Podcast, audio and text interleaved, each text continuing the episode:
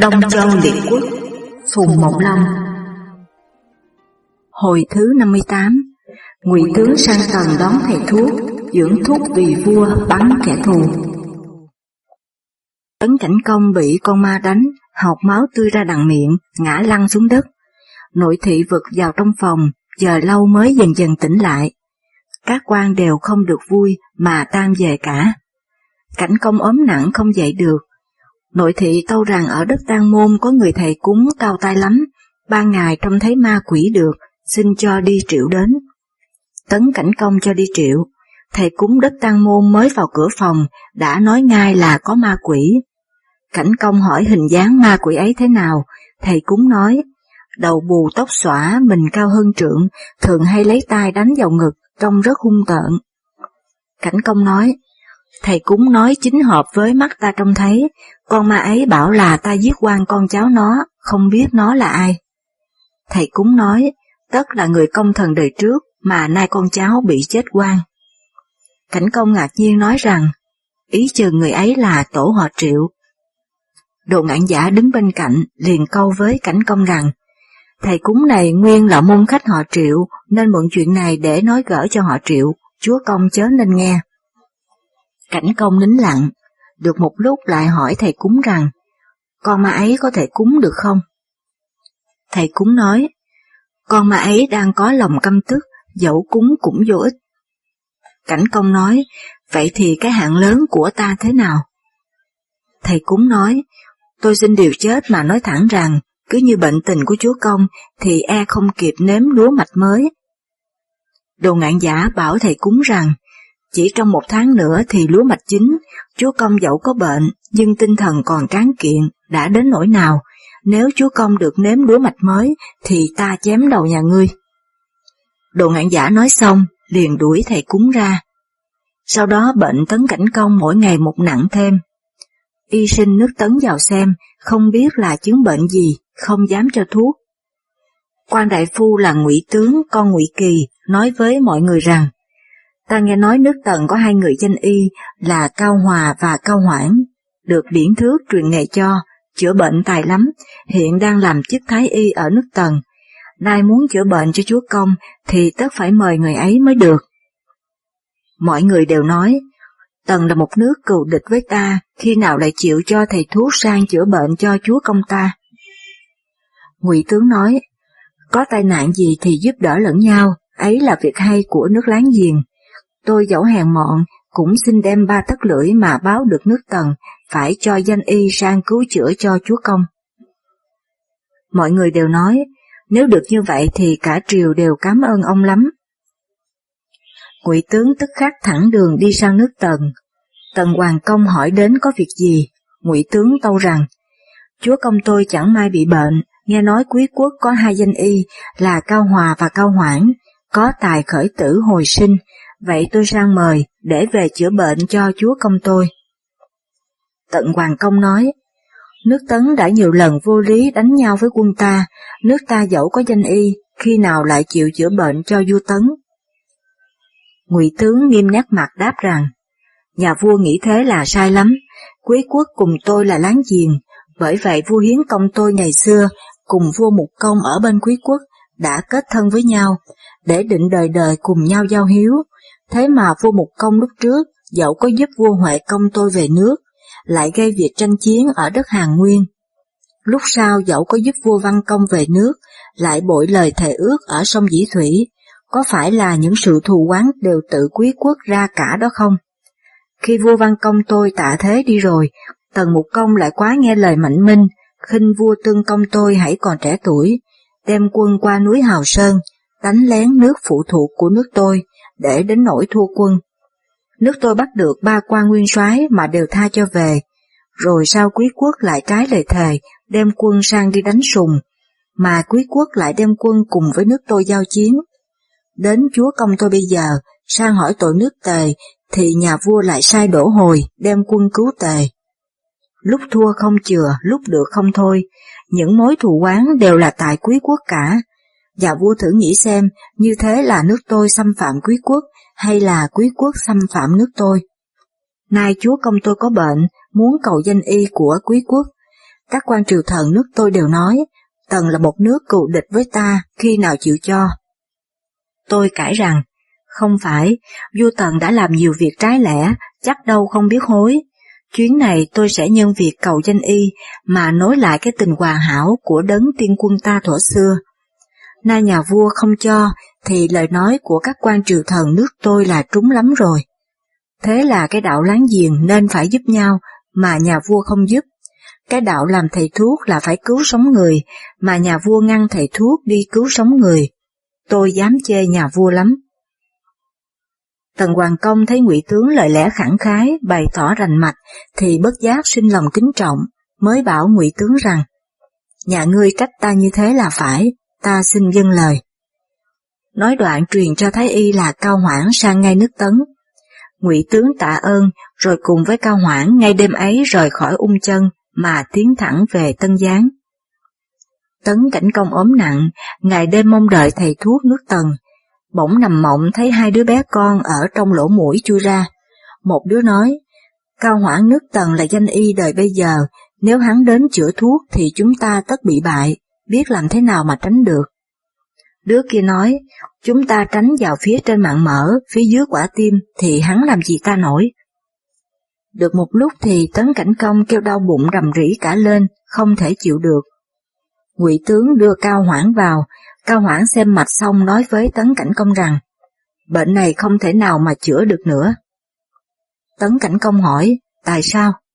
Cao Hoảng nói, bệnh này ở phía trên mạng mở, phía dưới quả tim, dẫn đốt cũng không thấu được, dẫu chăm cũng không tới được, còn chữa làm sao, chẳng qua cũng là mệnh trời. Tấn Cảnh Công khen rằng, nhà ngươi thật là danh y, lời nói hợp với trong mộng của ta lắm. Nói xong truyền đem lễ vật, tiễn đưa Cao Hoảng trở về nước Tần.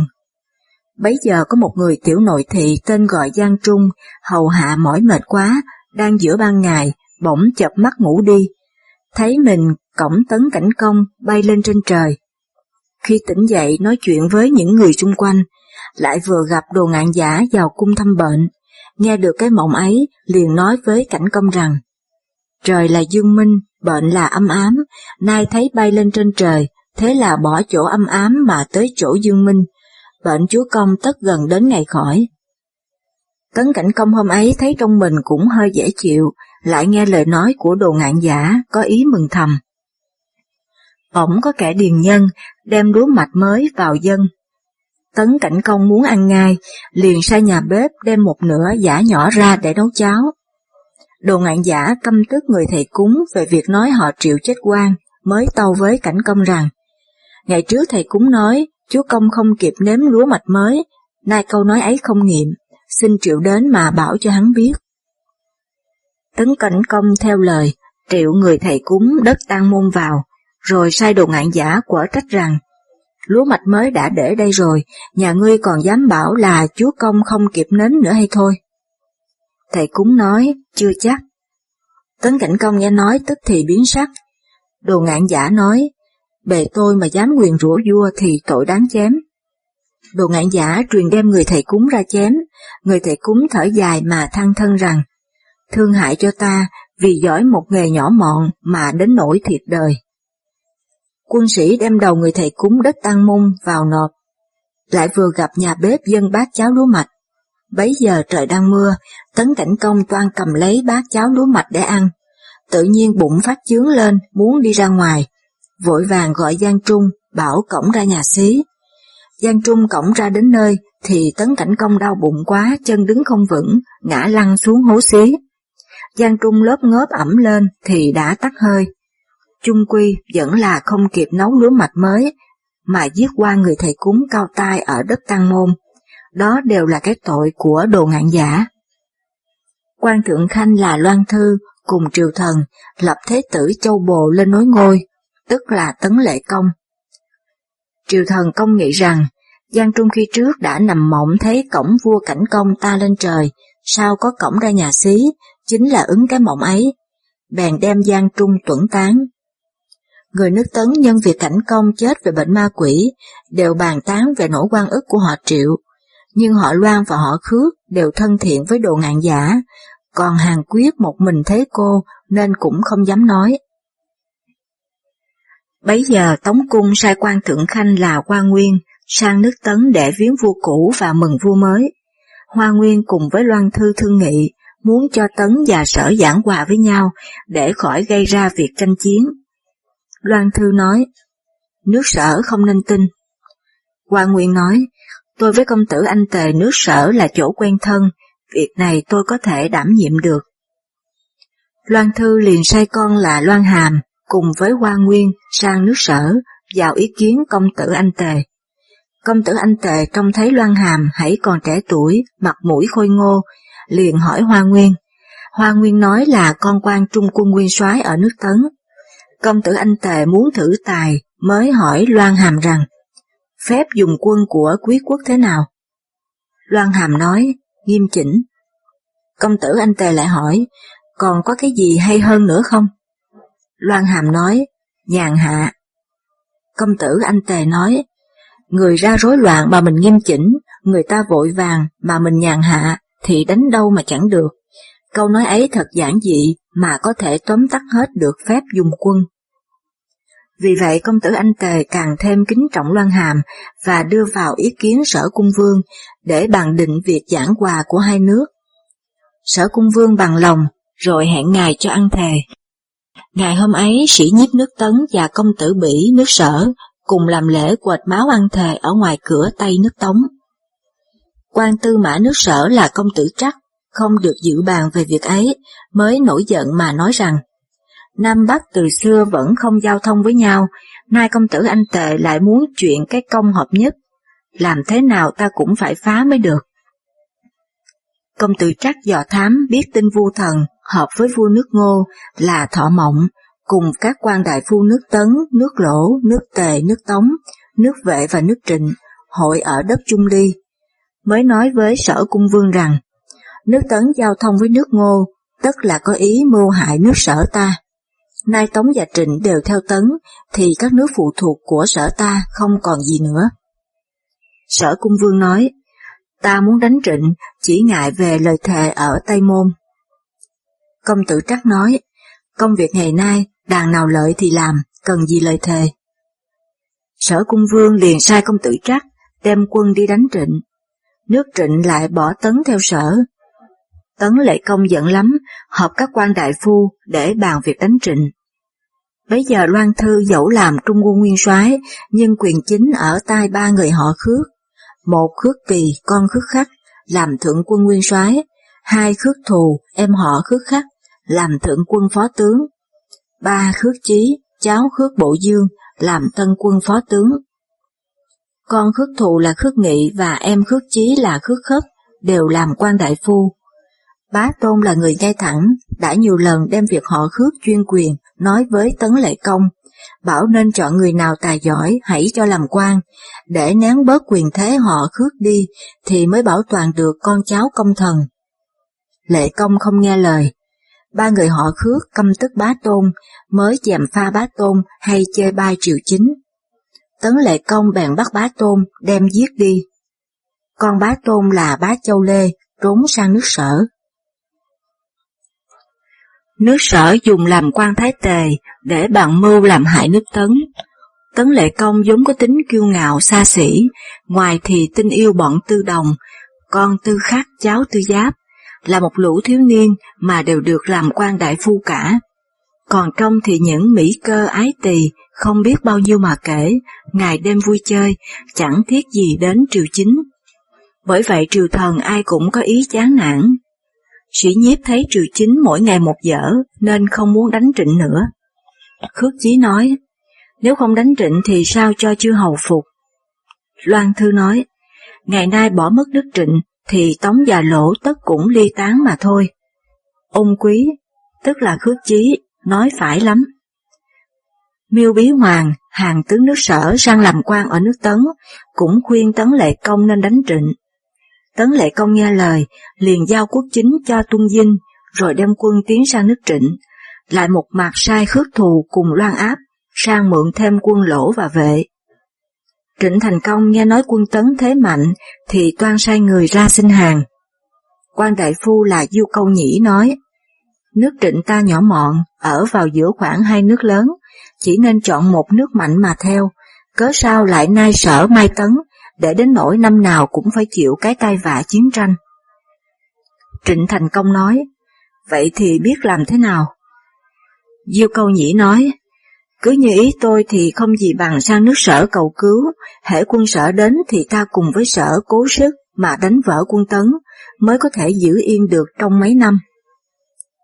Trịnh Thành Công liền sai du Câu Nhĩ sang nước sở để cầu cứu.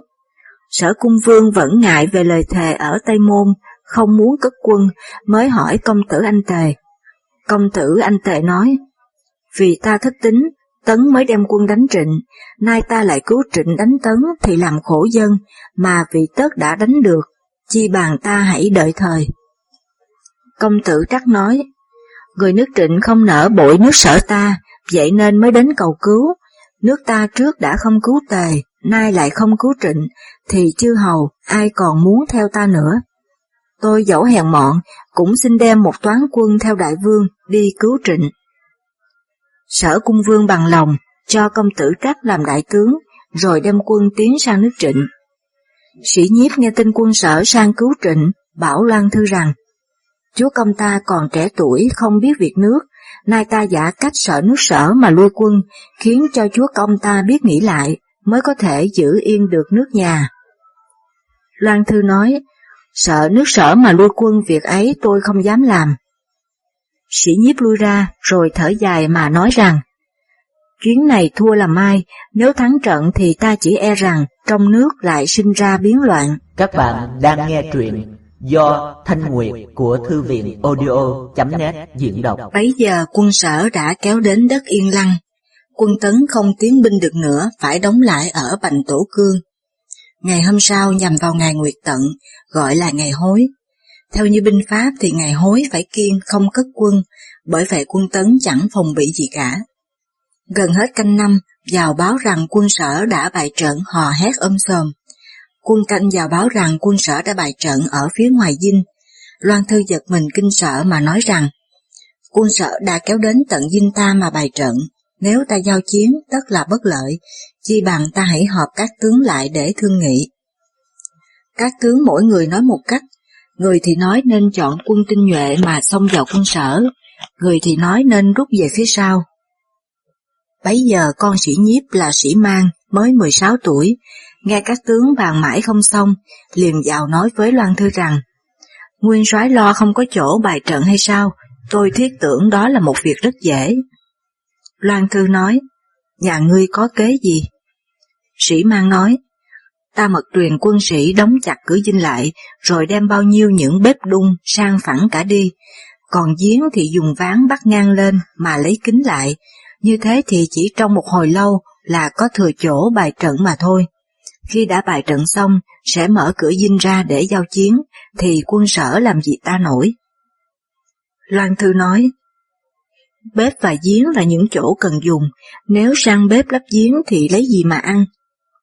Sĩ Mang nói, ta hãy truyền cho quân sĩ sắp sẵn lương khô và nước uống đủ dùng trong một hai ngày, đợi khi bài trận xong, ta sẽ cho những quân già yếu ra phía sau dinh, làm bếp khác và khai giếng khác. Sĩ nhiếp vốn không muốn đánh, thấy con hiến kế, nổi giận mà mắng rằng, việc binh thắng hay phụ là quan hệ ở mệnh trời, mày biết gì mà dám nói láo. Nói xong cầm giáo đuổi theo. Các tướng dội vàng đổ ra, ôm sĩ nhiếp lại, sĩ mang mới chạy thoát. Loan Thư cười mà bảo rằng, trí khôn của đứa trẻ ấy lại có phần hơn Phạm Mạnh, tức là sĩ nhiếp. Loan Thư theo kế sĩ mang, truyền cho quân sĩ sang bếp lắp giếng, rồi định ngày để giao chiến với quân sở. Sở cung vương tiến áp đến dinh quân tấn mà bài trận, trong lòng nghĩ thầm rằng ta nhân lúc bất ngờ mà làm như thế, tất nhiên quân tấn phải rối loạn. Sao thấy quân tấn vẫn im lặng như tờ, mới hỏi quan thái tể là bá châu lê rằng, tại sao quân tấn im lặng như vậy, nhà ngươi là người nước tấn, tất biết rõ cớ ấy. Bá châu lê nói, xin đại vương trèo lên xem tròi mà xem.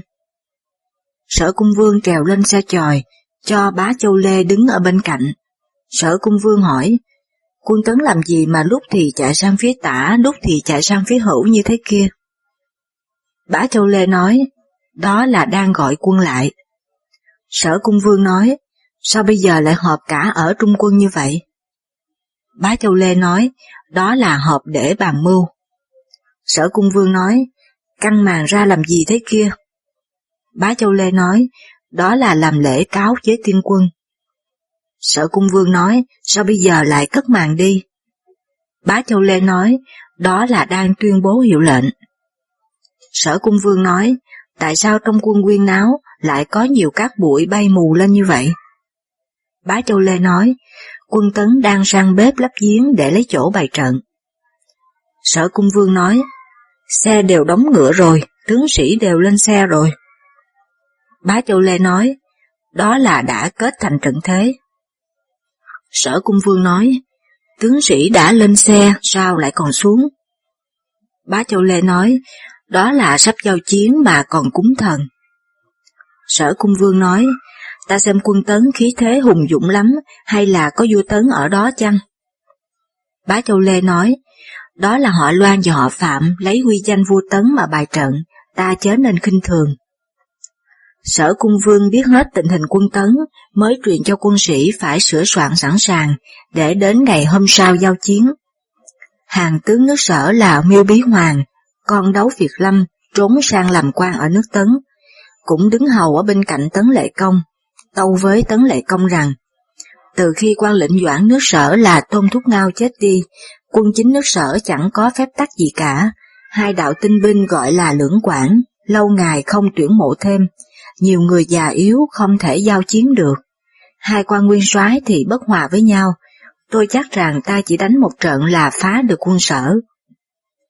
Ngày hôm ấy hai bên vẫn còn giữ thế chưa giao chiến, tướng nước sở là Phan Đảng ra sau dinh tập bắn, vừa bắn trúng luôn ba phát, các tướng đều reo mừng, khen ngợi, lại vừa gặp có dưỡng do cơ đến. Các tướng trông thấy đều nói, lại có một tay thần tiễn nữa đến kìa. Phan Đảng nổi giận nói rằng, ta bắn như thế võng đã kém dưỡng thúc, tức là dưỡng do cơ cái gì? Dưỡng do cơ nói, nhà ngươi bắn trúng cái đích kia chưa lấy gì làm lạ, ta đây có thể bắn bách bộ xuyên dương kia. Các tướng đều hỏi, bách bộ xuyên dương là thế nào? Dưỡng do cơ nói, trước đây có người lấy thuốc màu đánh dấu một cái lá trên một cây dương, ta đứng ở ngoài trăm bước bắn một phát mà trúng vào giữa cái lá ấy, bởi thế mới gọi là bách bộ xuyên dương. Các tướng nói, ở đây cũng có cây dương, nhà ngươi thử bắn xem có được không? Dưỡng do cơ nói, sao lại không được? Các tướng mừng lắm nói, ngày nay ta lại được xem mũi tên thần của dưỡng thúc. Các tướng lấy mực bôi vào một cái lá ở trên cây dương để cho dưỡng do cơ đứng ngoài trăm bước mà bắn thử. Dưỡng do cơ đứng bắn một phát, các tướng không thấy cái tên rơi xuống đất, liền súng lại xem, thì ra cái tên ấy vướng ở trên cành cây dương mà mũi tên xuyên qua cái lá đã bôi mực. Phan Đảng nói, may mà trúng đó thôi, bây giờ ta theo thứ tự mà đánh dấu vào ba cái lá, nhà ngươi lại theo thứ tự mà bắn trúng được cả ba thì mới là ta giỏi. Trưởng do cơ nói, ta chưa dám chắc, nhưng hãy xin bắn thử. Phan Đảng đánh dấu ba cái lá ở trên cây dương, ở ba chỗ cao thấp khác nhau, cái đề chữ nhất, cái đề chữ nhị và cái đề chữ tam. Dưỡng do cơ nhìn qua một lượt, rồi lui ra ngoài trăm bước, lấy ba cái tên, cũng ghi số hiệu nhất nhị tam, rồi theo thứ tự mà bắn luôn ba phát, đều trúng tất cả. Các tướng cùng chắp tay vái dưỡng do cơ mà khen rằng, nhà ngươi thật là người thần. Phan đảng dẫu trong lòng khen thầm, nhưng lại muốn khoe tài của mình, mới bảo dưỡng do cơ rằng, dưỡng thuốc bắn như thế cũng cho là giỏi, nhưng nghề bắn lại cần phải có sức khỏe mới được. Ta đây có thể bắn suốt qua được mấy lần áo giáp, để ta thử bắn cho các ngươi xem. Các tướng đều nói, chúng tôi muốn xem lắm. Phan đảng sai quân sĩ xếp liền với nhau năm lần áo giáp. Các tướng nói, thôi thế cũng đã đủ rồi. Phan đảng lại sai để thêm hai lần nữa, cả thải là bảy lần. Các tướng đều nghĩ thầm, bảy lần áo giáp, có khi dài gần tới một thước, tài nào bắn xuyên qua được. Phan đảng sai đem bảy lần áo giáp, treo lên trên cái đích bia, rồi đứng ở ngoài trăm bước, cố sức thẳng cánh dương cung bắn ngay một phát. chỉ nghe tiếng tên bay vụt đi, không thấy rơi xuống đất. Các tướng súng lại xem, ai nấy đều reo rầm lên rằng, bắn giỏi quá, giỏi quá. Nguyên phan đạn bắn mạnh quá, cái tên ấy suốt qua bảy lần áo giáp, như đinh đóng cột, không thể lay động được. Phan đảng nét mặt có ý khoe khoang, bảo quân sĩ đem mấy lần áo giáp ấy xuống, và cứ để cái tên y nguyên như vậy, định đưa khắp cho cả dinh cùng xem. Dưỡng do cơ mới bảo các tướng rằng, khoan đã, đừng hạ vội xuống, để ta thử bắn một phát nữa xem sao. Các tướng nói, ừ phải đó, để chúng ta xem tài dưỡng thúc chuyến nữa. Dưỡng do cơ dương cung lên toan bắn lại thôi. Các tướng hỏi, sao dưỡng thúc lại không bắn? Dưỡng do cơ nói, nếu cứ theo lối cũ mà bắn thì không lấy gì làm lạ, ta đây có một cách bắn khác. Dưỡng do cơ nói xong liền bắn ngay một phát. Phát tên ấy không cao không thấp, không lệch về hai bên, lại cắm thẳng ngay vào cái đốc tên của phan đảng mà đẩy sang phía bên kia. Còn cái tên của dưỡng do cơ thì lại thế vào chỗ thủng ấy. Các tướng trông thấy ai cũng lắc đầu lè lưỡi mà khen là tài.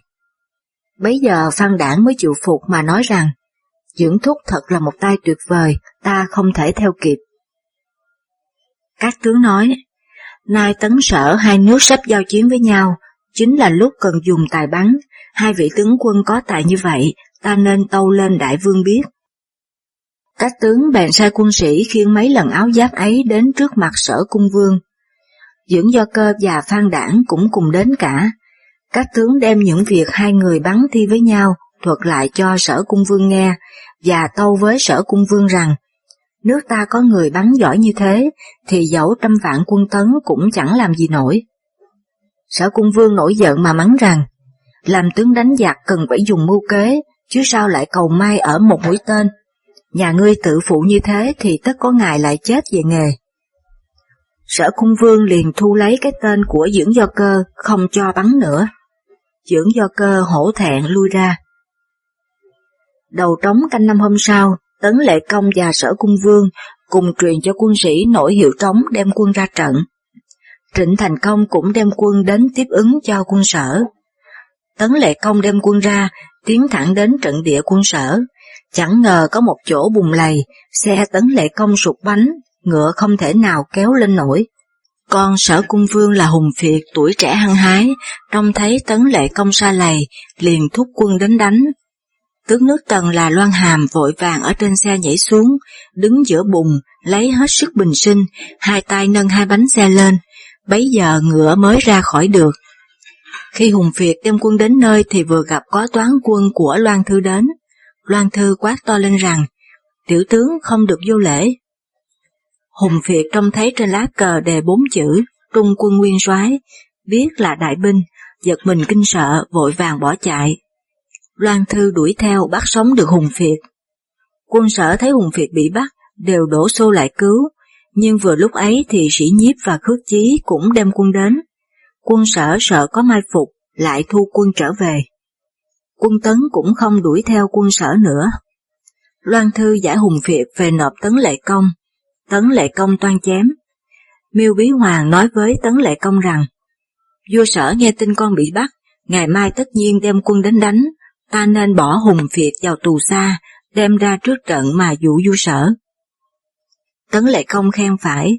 Sáng hôm sau Loan Thư truyền mở cửa dinh để sửa soạn khai chiến với quân sở.